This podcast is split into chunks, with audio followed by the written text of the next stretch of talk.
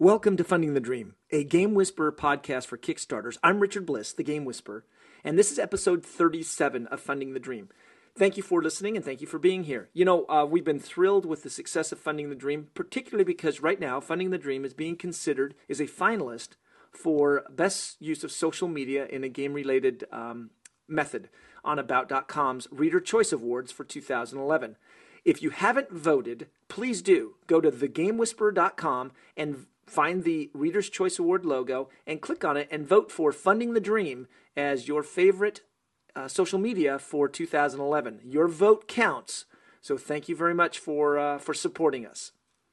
In this episode of Funding the Dream, I have reached out to a professional who uh, by the name of John Skeen, who is a professional CPA in the state of Washington. John focuses on helping small businesses deal with money, and and and when it comes to Kickstarter, money is such a key th- issue that we have to deal with because sometimes you, as a Kickstarter uh, owner, aren't used to suddenly receiving large amounts of money. And what do you do with it? Oh, and before we go much farther, John, welcome to the show. Yeah, thank you. Yeah. Um, and for full disclosure, I better tell everybody John is my brother. Um, hopefully, that doesn't diminish your standing as a professional CPA. Not up here. No. no. So I've invited John on because I know many of my listeners, you guys are, are thinking about doing this Kickstarter campaign, but maybe you haven't thought about the financial implications of what that means. And so I've invited John onto the show to kind of talk about that a little bit. John, th- thanks for being here. You bet. Yeah. So let's talk about that. Um, I'm uh, I'm going to start a little game company. I'm going to put my game project on Kickstarter. So, what's the first thing I need to do from a business standpoint that you recommend? Um, you know, I meet with a lot of people right before they start businesses, and some of the things that I talk to them about. Typically, first I talk about entity choice. What does that mean? Can be all entity businesses can be all types of entities. They can be sole proprietors, they can be partners, they can be uh, LLCs, they can be corporations. There's two different types of corporations. There's C corps and S corps. There's all these choices on what type of vehicle you want your business ran through. So when we talk about entity choice, um, typically I talk about two different elements. Uh, I talk about liability and I talk about taxation because um, obviously most of us want to pay the least amount of tax that we are legally obligated to pay, and most of us don't want to accept any more liability or risk than we have to. So, um, you know, to kind of shorten that whole, oftentimes it's an hour-long conversation. So let me shorten it down to, you know, the 30-second version. Um, the most flexible of the current entity choices that people have today is an LLC. It still provides you uh, a fair amount of uh, avoiding risk, a fair amount of you know, liability protection. Um, in, addi- in addition to that, the IRS doesn't have a category called LLC. So they tell people starting an LLC, tell us how you would like to be taxed. So if you're you're a single owner and you have an LLC, you get to tell the IRS, I want to be a sole proprietor or I want to be a corporation, and then the IRS will tax you that way. So it gives it gives your CPA and you or your accountant or tax guy and you the most amount of options in deciding how we want the IRS to view you. If I, so eh, just a quick question: If I yeah. if I choose to be an S corp this year, a corporation, can I be a sole proprietor next year? Um, you can now. There's a there's a, it's a little bit of a hassle to go backwards that way, but that's part of the beauty of an LLC. An LLC is a state designation. It's not a federal. The IRS, like I said, doesn't have that category. So you can be registered, like in your case, you can be registered in California as an LLC. California gives you some tax ID number. You're, you know, you have all the compliance stuff related to the state of California, um, and the IRS is a total separate, you know, and uh, I total separate set of rules. And so um, yes, you could you could be an LLC and choose to be taxed as an S corp this year. Um, you could decide, you know what, it's no longer in my best interest to be an S corp, and there's a whole bunch of reasons why that may or may not be true. And the next year, you could elect out of being taxed as an S corp and be taxed as a sole proprietor. The beauty of that is, is that only changes things at the IRS. The state of California, you're still you're still that same original LLC you set up. You don't have to set up a whole new company and go through all that paper, paperwork again. Oh, cool. Okay, so that's one of the first things that that uh, somebody who's going to put their game up on Kickstarter wants to start a little company. What am I going to be? All right. So yep. now, and they're obviously you pay people like you a lot of money to go figure out what's the best way to do that. Yep. Okay, then what do I got to figure out? Um, once you've decided about your entity choice, um, of course, there's the process of, of setting that up. And like you said, you know, you can hire a professional to do that, or there are often there are lots of uh, uh, websites. Um, I'm sure California is the same as Washington, where do-it-yourselfers can do it themselves. Um, but the next piece that typically we talk about is record keeping. Lots of small business people go into business having very little idea of what they have to do to stay in compliance.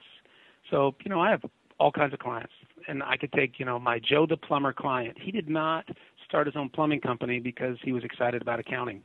He started it because he wanted to do plumbing. Right. So, um, you know, that's the next piece typically we talk about, and I will talk people through. Um, if you bring, if I always advise somebody to set up a separate checking account for their business, it makes it so much easier to track the money.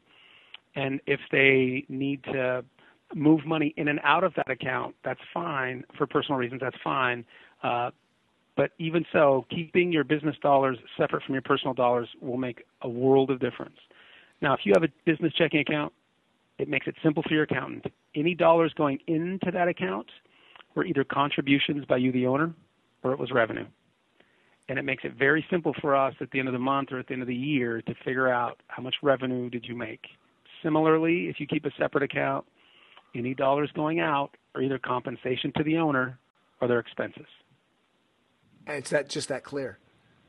It is. Now, some people, particularly when you're brand new in business, when you're brand new in business, you don't have a corporate credit card and you don't have a you know line of credit and all this other stuff. And so often we are self-funding our small businesses. So we've set up this LLC. An LLC is a separate legal entity, so we want to keep its money separate, but it doesn't have enough money to pay the bills. And so it's really common for small business people, excuse me, really common for small business people to reach in their pocket and pull out their personal credit card. Um, and you know when they're at Office Max and buying some paper and they're putting that expense on their personal card, that's perfectly okay. It just makes it a little trickier to keep track of those expenses and puts a little more responsibility on that small business owner to make sure that they've kept that receipt and I have some clients literally who just stick those receipts in an envelope, and at the end of the year, they hand me the big envelope. Oh my! But that's still better than them leaving money on the table by not getting to deduct real business expenses.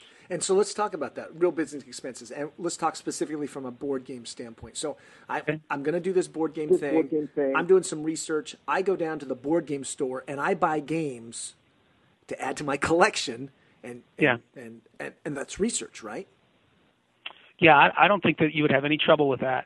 Uh, the part where you'd want to be a little careful is, and, and it, there's a simple solution for it, but you would want to, if you're going to buy board games and treat them as expenses to your board game company, you need to remember that those board games belong to the company. Now, that doesn't mean you can't use them personally, but if you ever had, um, and the likelihood of this is slim to none, but if you ever had an IRS agent knock on your door and say, "Show us the assets of the company that you've you know that you've written off, uh, you would kind of want to be able to point to them versus your personal stuff. Now, I've been to your house. I know you have a lot of board games. The simple solution in my um, in my mind is as simple as you put a little orange sticker on the stuff that was purchased by the LLC versus the personal ones don't have this orange sticker.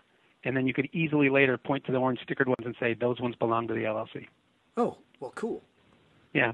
Well, you know, the only time any expense that is ordinary and necessary for you to run your business or grow your business is deductible.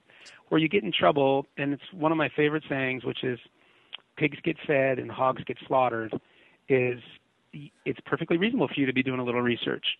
Where it starts to get trickier is okay, but now there's um, a specific uh, game. No, let me change how I say this. Let's say that you got on an airplane and flew to Hawaii and stayed for a week yeah, because there's um, a game convention there every year. Right. Now, if you were going there and attending the game convention, you're probably fine. That would be ordinary, and lots of people would view that as necessary. Right.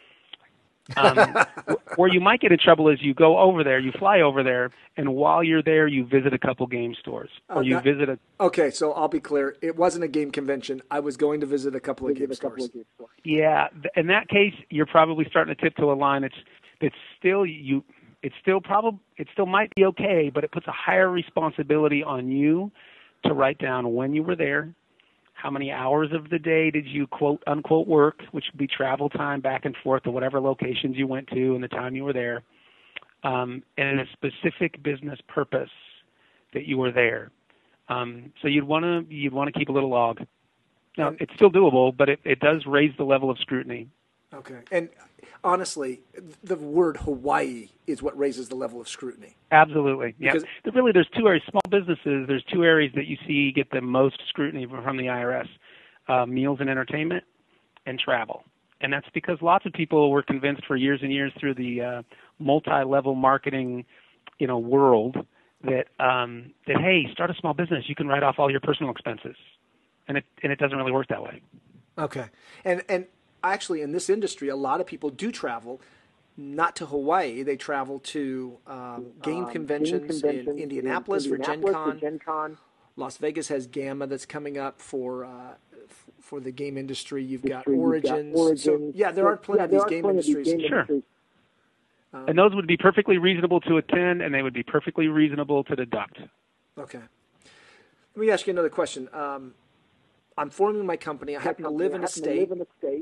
Live in a state. It doesn't matter what state I live in. Can I form my company in a state that I don't live in that is more tax? For example, Texas doesn't have uh, the taxes, or maybe I want to incorporate in Nevada or uh, Delaware. Yeah. Can I do that? I just you can, um, but it may or may not do you any good. It may or may not just be another uh, layer of hassle. So I just had a, a new client come to me, and he was all excited. He'd heard great things about me, and he was all excited to show me how smart he was, that he'd done his homework, and he was either going to register his new corporation in Delaware or in Nevada. Uh, for those of us that are west of the Mississippi, Nevada seems to be the most popular choice.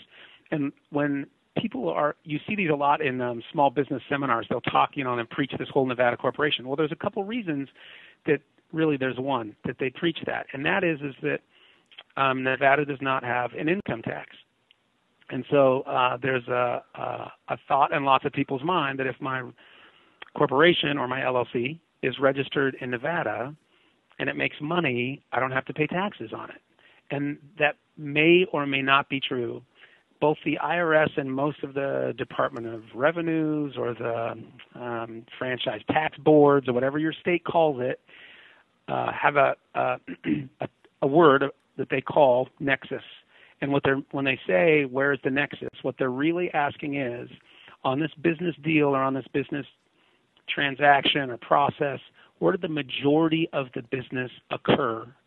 And wherever the majority of that business occurred, they label it with Nexus and they say, okay, you have to follow the tax laws of that location.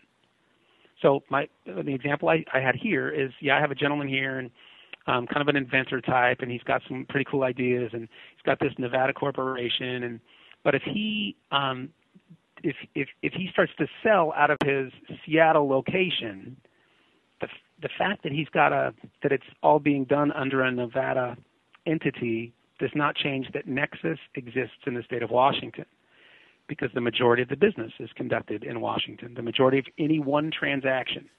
And so state of Washington is going to hold their hand out and say, pay me. So in that case, being in Nevada didn't do them any good. Because the work was done somewhere else. Yep. So let's so now we're talking about Kickstarter. And I know you don't know all the answers to this and you and I have had this conversation in the past and it's intriguing, but now we have Kickstarter, a New York-based entity that yep. is a website that I can put an idea up and that people don't I use the term donate money to me. Sure. And but that money is actually collected by Amazon, which is in Seattle. And then the money comes to me, but where did I do the work for this thing? Is it that I sat at my where I sat at my computer and did it? And did do I owe taxes on that money that got donated to me? Wow, you know, you and I have talked about this, and, and it's such a Kickstarter is such a a new idea when it comes to taxation. You know, typically we consider revenue uh, you know, which is a taxable event. We consider revenue if we've either exchanged a product for that money or if we have provided a service for that money. Um, in the case of Kickstarter, you haven't really done either one of those things. So, um, and they're not. It is. It isn't that you've sold a piece of your company. It isn't that they've loaned you money. You know, there's no payback requirement. I can only assume that the IRS and the individual states are going to look at the cash collected as revenue. I can only assume that because every taxing agency I know wants to collect the most amount of tax they can. Um, but so I'm, but that's not defined. And and one reason it's not defined, and you and I have had this talk, is that because um, there's a, such a thing as what is it R and D? Is that what what we're talking about? Or what is it that if somebody's giving me money for a board game that I have not manufactured or anything, but I need the money yeah. to build prototypes and to uh, to get it out there, what what category does that fall under?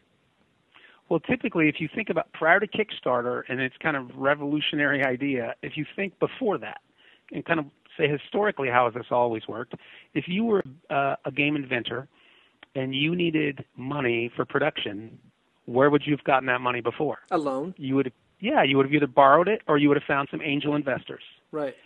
And so, in those two cases, it's very easy. If you borrowed it, it's a loan, and so it's not revenue, but you have a payback responsibility. Uh, if it's angel investors, it's an investment. Um, it's not revenue, but there again is there's a there's a payback assumption that they're going to make back some money, um, or and or they're going to own some of your company. Um, like I said, Kickstarter really doesn't fit into either one of those models. It's not money that was loaned to you. It's not money that someone's invested because you're not expected to give them a rate of return. Um, they don't own any of your company. Uh, so it's, it doesn't really fit in either one of those categories either. And and, uh, and sometimes if you, so for example, if you donate hundred dollars to a campaign, in the board yeah. game space, it's slightly different because generally you get for a donation of hundred dollars, you or fifty dollars or whatever, you get something. Yeah, and, and and some of those times it seems like from what I've seen, some of those times it's a mention, um, you know, and some credits. Some of the time it might be a, a baseball hat or some kind of, you know, or, or um, it might be a copy of the game once we're done hey, we'll send yeah. you, thank you, we'll send you a copy of the game with your name on it. Yeah. In which case, probably the argument could easily be made by the taxing authority now that you've sold something. But okay, let's suppose in, in my case, I've got a well, I don't want to go too deep. We've only got a, a couple of minutes left here.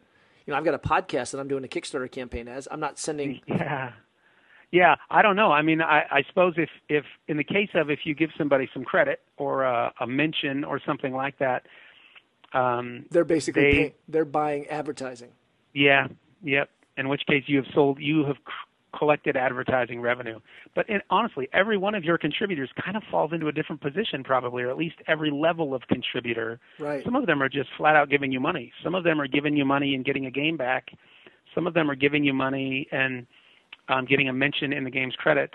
Um, it's kind of it's it's going to kind of be a case by case scenario. All right. So that's but there are some rules. So let's first of all assume that it is taxable income for now. Yeah. Yep. Uh, but talk to your accountant, and they're probably going to give the same answers you just gave, and that is, uh, you know, I'm not sure. right. And to be safe, you probably want to treat it as revenue. And then the second one is, uh, some of these game projects, particularly board games, um, are bigger than the normal Kickstarter camp. Kickstarter campaigns are often five thousand dollars or less. But okay. board game projects are often generally ten thousand dollars or more. Yeah, nice. So, well, it is nice, uh, but there is a rule about that ten thousand dollar limit, right? Um, in the uh, you mean like Homeland Security? Those set, that, those meaning that if you get ten thousand dollars, Kickstarter is reporting that to uh, the IRS, so you need to make sh- sure that you're yeah, as is your bank. Um, yeah, and and when I say uh, Homeland Security, a lot of those odd as it sounds, a lot of those rules, you know, date back to kind of September 11th, and um, they kind of sprang up after that to make sure that as larger pieces of money moved anywhere, that uh, our government, Big Brother, was aware of the fact that that money was moving and that it wasn't being moved for the wrong reasons. Okay. So yes, that ten thousand dollar rule does exist. All right, and then we've only got a, a, a minute or two here left. What would so LLC? Um, ta- thinking about the money and the taxable income. Any last few things that uh, you tell your uh, these people who are kind of getting into this business thing? Well, yes. Whether what I'm, typically my parting shot is is whether you use me as your professional or someone else, um, use a professional. People I know um, sometimes are intimidated by the cost. They're small businesses. They're trying to control their costs. Typically, a good accountant, and in theory, a good attorney. Although I'm going to stick with good accountant for now uh, saves you more money than they cost, either by reducing the money that you owe to your taxing agencies or by keeping you out of trouble and the costs associated with if you do get in trouble, you know, what, what does that run you? Um, I know that sounds like I'm, you know, um, uh, tooting my own horn on some level, right? I'm self-marketing, but truly, it's it's such an easy thing for small business people to think I can do this on my own. And you know, I make jokes about it, but uh, QuickBooks, which is a very good tool, and TurboTax, which are again a very good tool, but they make you a professional accountant the same way that Microsoft Word makes you a novelist. Um, it just doesn't work that way. They're a good tool for something very simple. They're fine, but if you need very much, if if things are very technical at all, you're going to need more help than that. I think that's a great uh, a great parting parting shot. Most of my listeners are not in the state of Washington, so they probably can't take advantage of your services. So I don't think there's a problem there about you tooting your own horn. John, and just also, this is tax season, so I appreciate you late at night taking the opportunity to sit down with me and talk to my listeners about uh, about the taxes and, and implications of starting their Kickstarter campaign. Thank you very much. You are welcome. Glad to do it. You have been listening to Funding the Dream, a Game Whisperer podcast for Kickstarters. I'm Richard Bliss. My guest has been John Skeen, a CPA owner in the state of Washington, who's talked to us a little bit about taxes and the implications of starting up your own business as a Kickstarter uh, campaign. I want to uh, thank him for joining us tonight, and hopefully you've heard something that has been useful and helpful and inspired you to go out and fund your, uh, pursue your own dream that you can be funded. We look forward to seeing it out on Kickstarter. Thank you for listening. Take care.